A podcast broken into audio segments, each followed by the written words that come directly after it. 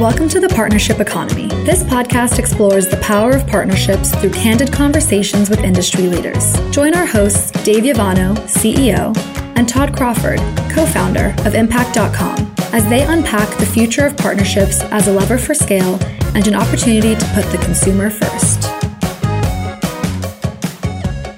Hello, and welcome to the Partnership Economy Podcast. My name is Todd Crawford. I am your co host, and our episode guest today is Siara Nazir, Head of Digital Marketing at Autodesk. It's so great to have you. Thanks for coming on the show. Thank you for having me, Todd. I'm excited to be here. Yeah, yeah, we're excited to learn from you. Just to make sure everybody's clear in their mind who Autodesk is, what you guys sell, who your kind of typical customer is.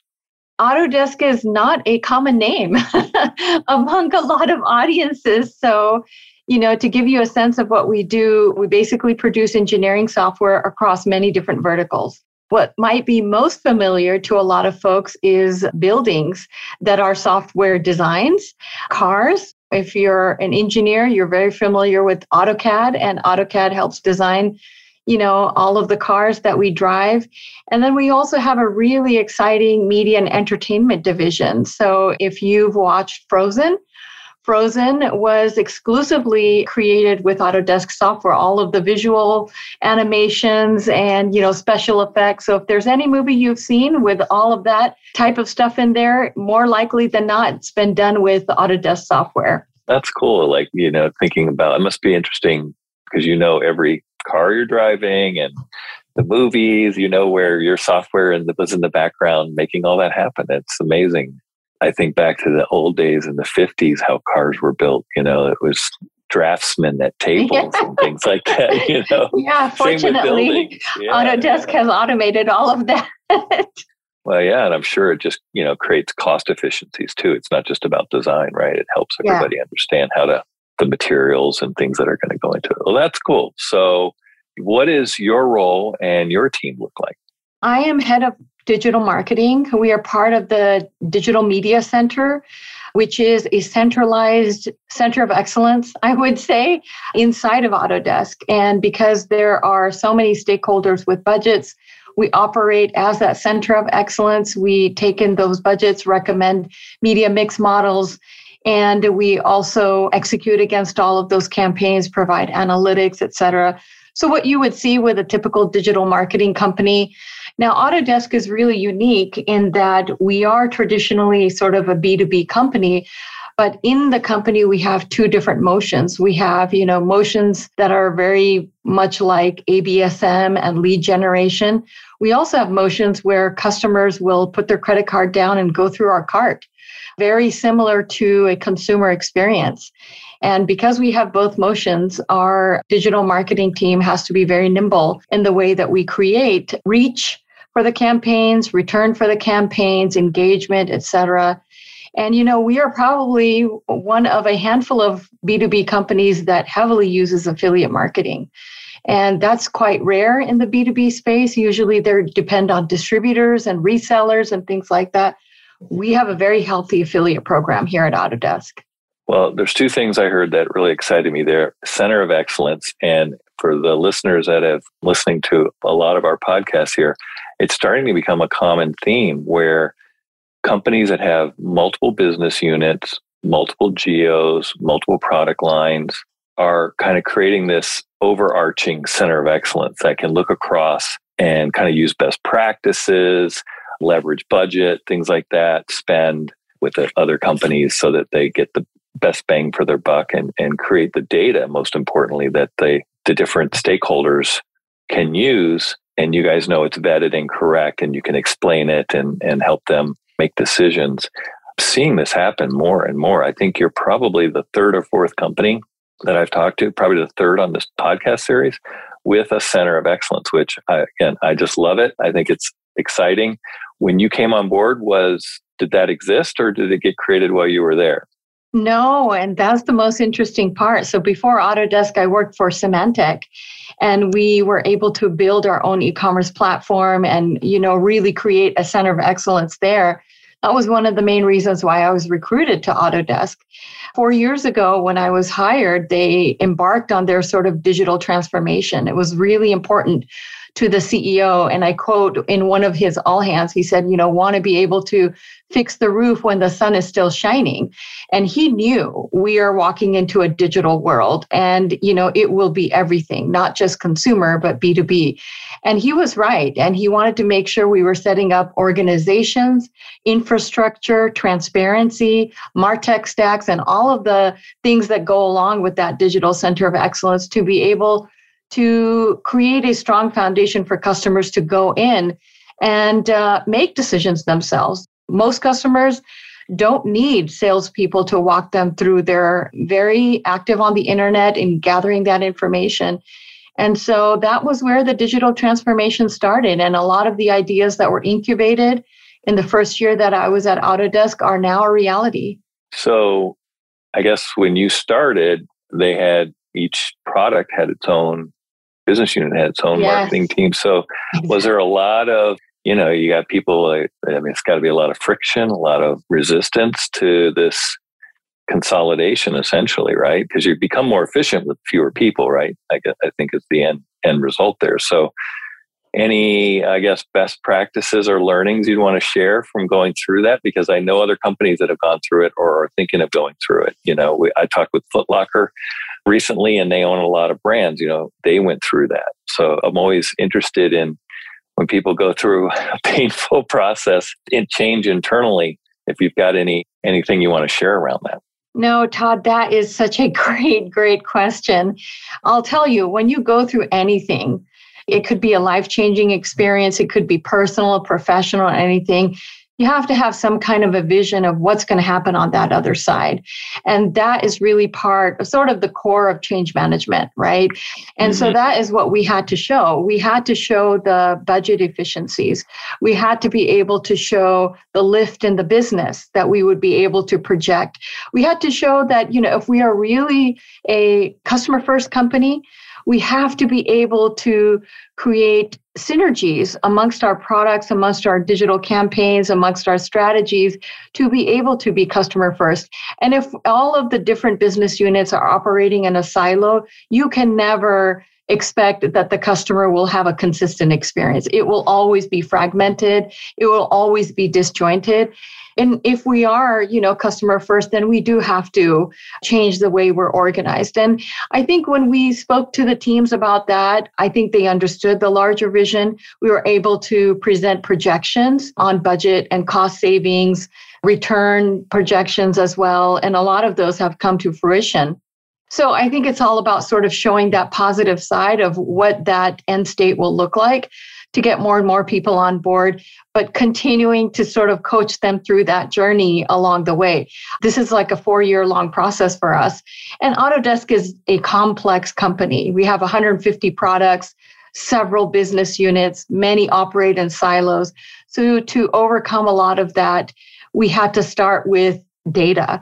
We had to merge that data together and say, hey, well, you know, your customer in XYZ business unit is actually looking at another product in ABC business unit. And so to show them how synergistic the products really are, I think was the first start really to get people, more and more people on board. I'm glad you went into the data because I was waiting for you to finish talking about the challenges. And I to say, how, how big of a challenge was data? Because it seems like a lot of these companies have even have different vendors different business units and products. You know, they have different vendors they've selected. They have different sources of data that they're relying on, and just getting a handle on that can just I can understand why it feels a four year process. Yeah, you know, I think what a lot of companies may not understand in embarking on digital transformation initiatives is it's not just strategy. It's your martech stack. It's your infrastructure. It's how integrated and clean your data is. It's reorganizing the teams. A lot of the teams and the organizational structure within marketing or product marketing departments mirror the fragmentation our customers see on the internet. And in order to present a unified experience many teams have to reorganize and merge themselves together to be able to merge that strategy so all of those streams have to work in unison to get us to that point where we've completed digital transformation, at least for the moment. With things rapidly changing, I don't know if it's ever complete. I hear you. I know. It's like, uh, are we done consolidating and changing and becoming the center of excellence. And there's always something else that needs to get done and to move everything forward. So back to your opening remarks, I said there were two things that excited me. The second was that that you were leveraging affiliate or partnerships in a B2B manner, which you're right. Historically, that has been a big challenge for B2B brands. I think they don't know where to start. And if you jump into an affiliate network, a lot of that they're dealing with retailers. And so it's a lot of coupon and loyalty sites and not as many B2B partnerships. So it's kind of like up to you to figure out what are those partnerships going to be. And I'm just curious, like even do you have segments like these are the types of partnerships uh, that you work with? Do they fall in like buckets or are they all kind of unique in themselves? How do you look at partnerships? That's a great question. You know, a lot of the partnerships that we have in the affiliate network today are similar to the ones I worked with on the consumer side at Symantec. So lots of familiar faces for me in that realm. You know, affiliates are very agile. And I think that's probably like competitive advantage for that industry. They're very nimble. They can adjust to any business model as long as, you know, obviously it has a strong return for them. So there are, you know, the traditional segments, you know, search affiliates and display affiliates. We may not have a lot of couponing affiliates because I don't think it really applies to engineering right. software. I think the good thing is the major categories that we see in consumer are the major categories that we see in B2B as well. For us, it's really about incubating and getting more affiliates to try our product, to try to sell it in different areas. And for that, we do provide, at least in my career, I have provided incubation funding to affiliates to help them get started.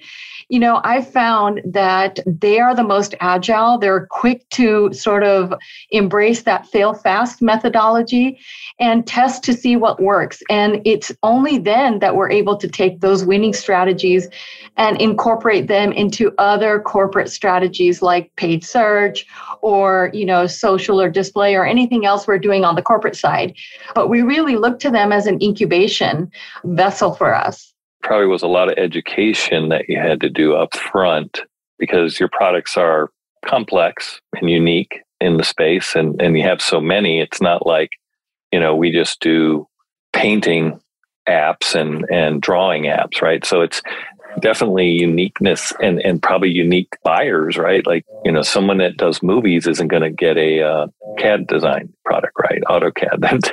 so how much education and what were, did you find work there? Did you like send them PDFs or just rely on them to look at the website? What were some of the things that you did to help them understand, you know, what your products are that you wanted them to promote and maybe like the target buyers?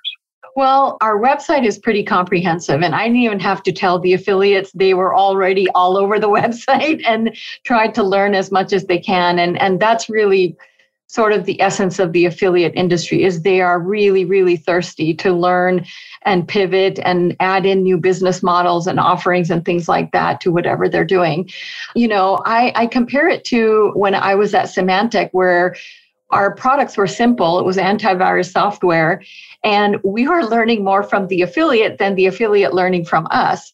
And here it's a little bit different where we are not only telling them to go to our site and look at all of our products, but we're giving them persona information, targeting information, segmentation information to help them target their efforts a little bit better.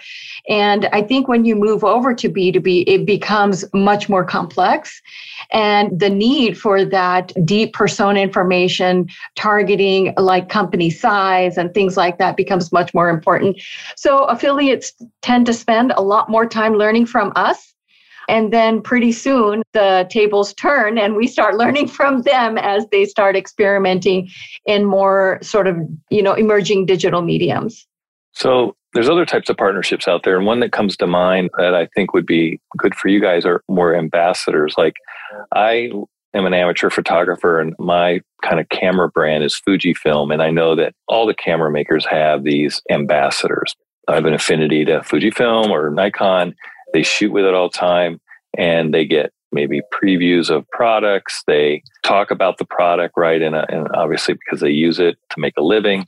Are you guys doing anything around ambassadors where they kind of are experts in the field, especially, right? Like I'm sure AutoCAD is not something you just uh, watch one YouTube video and you're up. I mean, even Photoshop is not easy to learn, right? So I, I can't even imagine something like AutoCAD or, or any of your other products, you know. So are you leveraging any any kind of ambassador program at all with your existing customers or users?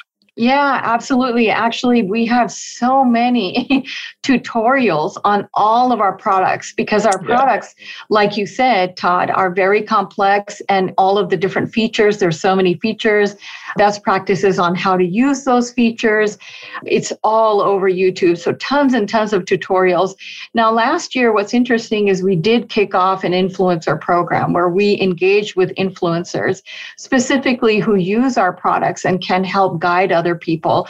That was a really great response. But as you know, you know, measuring an influencer program is very different than measuring, you know, search marketing campaign that goes direct to cart. So we had to come up with different measurement, you know, KPIs that helped the stakeholders inside of Autodesk understand what's good and what's not good in terms of views and how many people are viewing and sharing the videos and things like that. We also actually within Autodesk have hired an influencer. So one of our VPs, Amy Marks, was and is an influencer, and she has a massive following. And so we've worked with her and actually brought her to Clubhouse. So we've had a couple of sessions on Clubhouse. And, you know, it's through these influencers that we're actually getting additional reach that we've never been able to get before and new followers that are engaging with our videos and engaging with our web properties at a much higher rate than what we're finding our campaigns, our traditional campaigns to like search or display or social are engaging. Yeah, I, as I said in photography, I don't use Photoshop. I actually use Capture One, which is kind of a newer competitor on the landscape here for photo editing.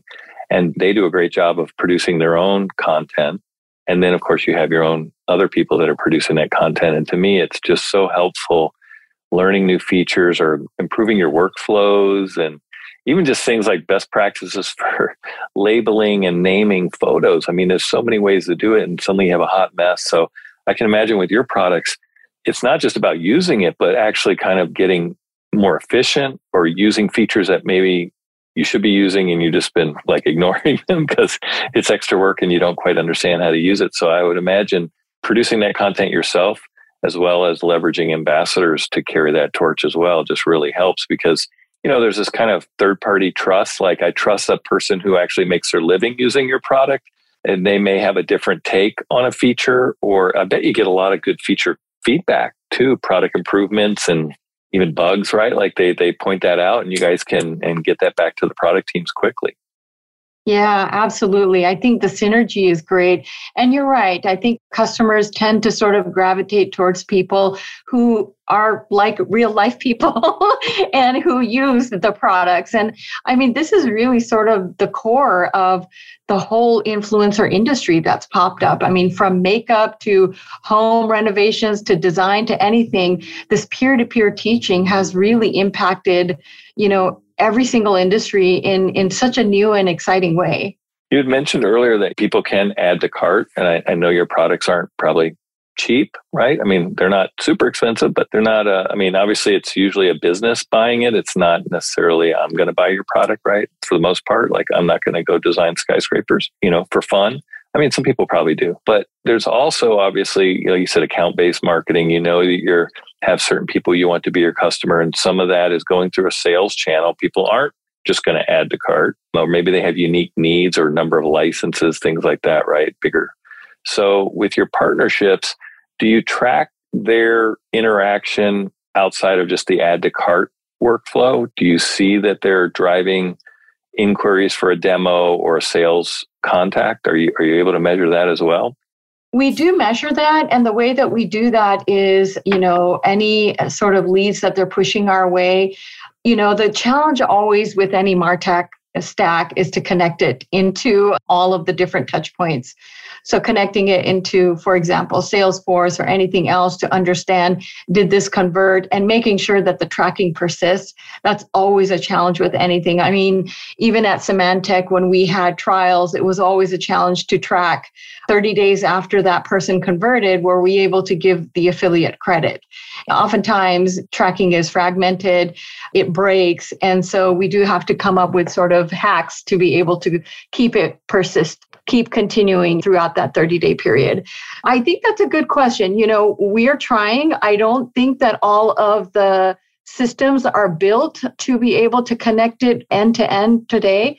But we're doing the best we can in working with affiliates to be able to get them into more of the human touch flows so they will be able to really push a lot of that business other than just the cart, which they do today. Right. I can imagine you know, there's just always a subset of it's a high consideration product. You know, I think the people who add to cart, they probably are previous customers. They got a new job and they're just like, I need this software to do my job, or and it's easy to just get you know approval to buy it. I'm going to add to cart. I don't really need to be sold to, but you know, obviously from a, a new customer penetrating a, a business that you guys have targeted, or even expanding into a business is more of a sales process. So I want to pivot to some maybe rapid fire questions here that we we talked about going into this. So, you know, when you think of your job and everything you've got going on, what's top of mind right now? What are you really focused on? That's a great question. There's two things I'm really focused on. It's customer journeys and all of the different pieces of or the companies that are offering software to curate and orchestrate those customer journeys and the cookieless future. I'm sure the cookieless future is probably front and center ahead of customer journeys for a lot of marketers out there. Things are changing very rapidly. Google introduced one iteration or solution, then they scrapped it, went back and reimagined it. It's May. Pretty soon, we're going to quickly approach next calendar year when cookies are slated to go away. I think, you know, it's really still unclear what the right solutions will be. And each company has their own solutions. So that is actually going to be another MarTech opportunity on how marketers who are using multiple vendors can sort of integrate all of those different fragmented efforts together for one view. So, yeah, those two things are very top of mind. Yeah, and you're not alone. I know everybody's thinking through these things because, you know, like you said, it's uh, Google keeps postponing it. Apple doesn't seem to be waiting for anyone.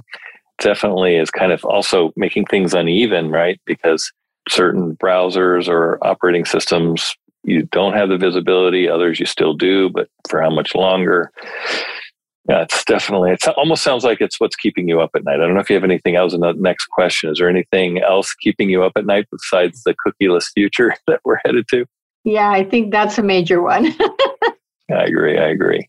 So, are there any other industry dynamics that have your attention right now, even outside of partnerships or anything that you're kind of looking at and, and thinking about? Yeah, you know, Todd, we've recently experimented with connected TV and digital out of home.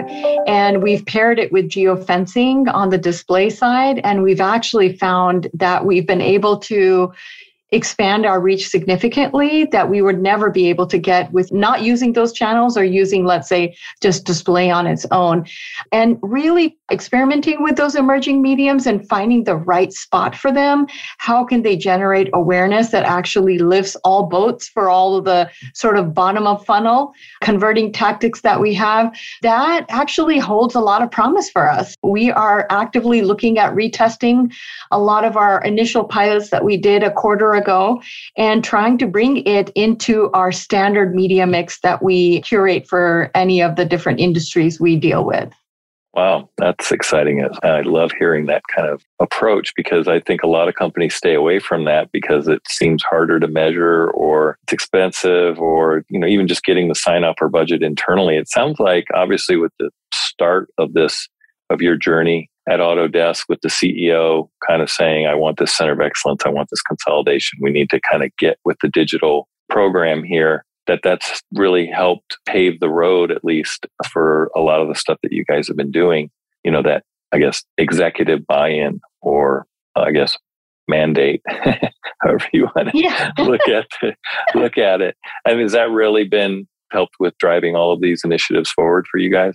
It has. And I'll be really honest. I love working at Autodesk. And one of the biggest reasons I love working at Autodesk is executive leadership is really visionary. All of the bets that Andrew, our CEO, has placed have been so well thought out and they've actually come to fruition. And they're like three to five year trends. And he's placing bets today that those will be the biggest and best opportunities. And he's been right. It's been amazing to watch him lead the company. And he has been along with his extended leadership team, the C suite, have all been tremendous supporters of us going digital in terms of, you know, creating all of the right infrastructure, the resourcing, the organization to support all of that. So, I mean, without C suite leadership and C suite, I would say, you know, encouragement or mandates or however, which way you want to put it, you know, the change management becomes really hard. You know, you definitely need to have that executive C suite sponsorship to be able to really make the heavy changes that's required in digital transformation. Well, Siara, this has been really, really informative. I said I'm very passionate about uh, B2B in general, but this center of excellence movement that seems to be happening across the global marketing teams out there, which is exciting. I think there's a lot of trepidation going through that process but I think I've always heard the outcomes have been great. So this is another great success story. Congratulations. And before we leave, I just really wanted to hear if there's been anyone that's been a mentor or inspiration in your career that you'd want to mention. I'm always interested in hearing that. Yeah, no, that is so good. I do. My mind sort of goes back to the time that I spent at Symantec and Lenny Alugas, who was the VP of e commerce at that time and spearheaded the entire project of building our own e commerce platform in house and uh, really creating that excellence within Symantec. I have learned so much from his leadership, from the way that he handled the entire project. And, you know, I continue to be in touch with him on any of the things that the turns that are in my career, consulting with him on things like that. But he really stands out as one of the best ones I've had. Yeah, it sounds like you went through something similar that he did, right? I mean, that's not an easy change to make internally. I remember when Symantec was going through all that as well. I was working at the company that you guys were using at the time for your e-commerce. So I remember when that that whole change was happening and that was a big deal. So yeah, that's exciting. Well, I just really appreciate you coming on and sharing all of your experiences and advice. Yeah, look forward to checking in and seeing how things are going moving forward here in a few Absolutely. months and years. Yeah, yeah, absolutely. Todd, it was such a pleasure chatting with you. You know, really look forward to connecting with you again. Thank you so much for having me.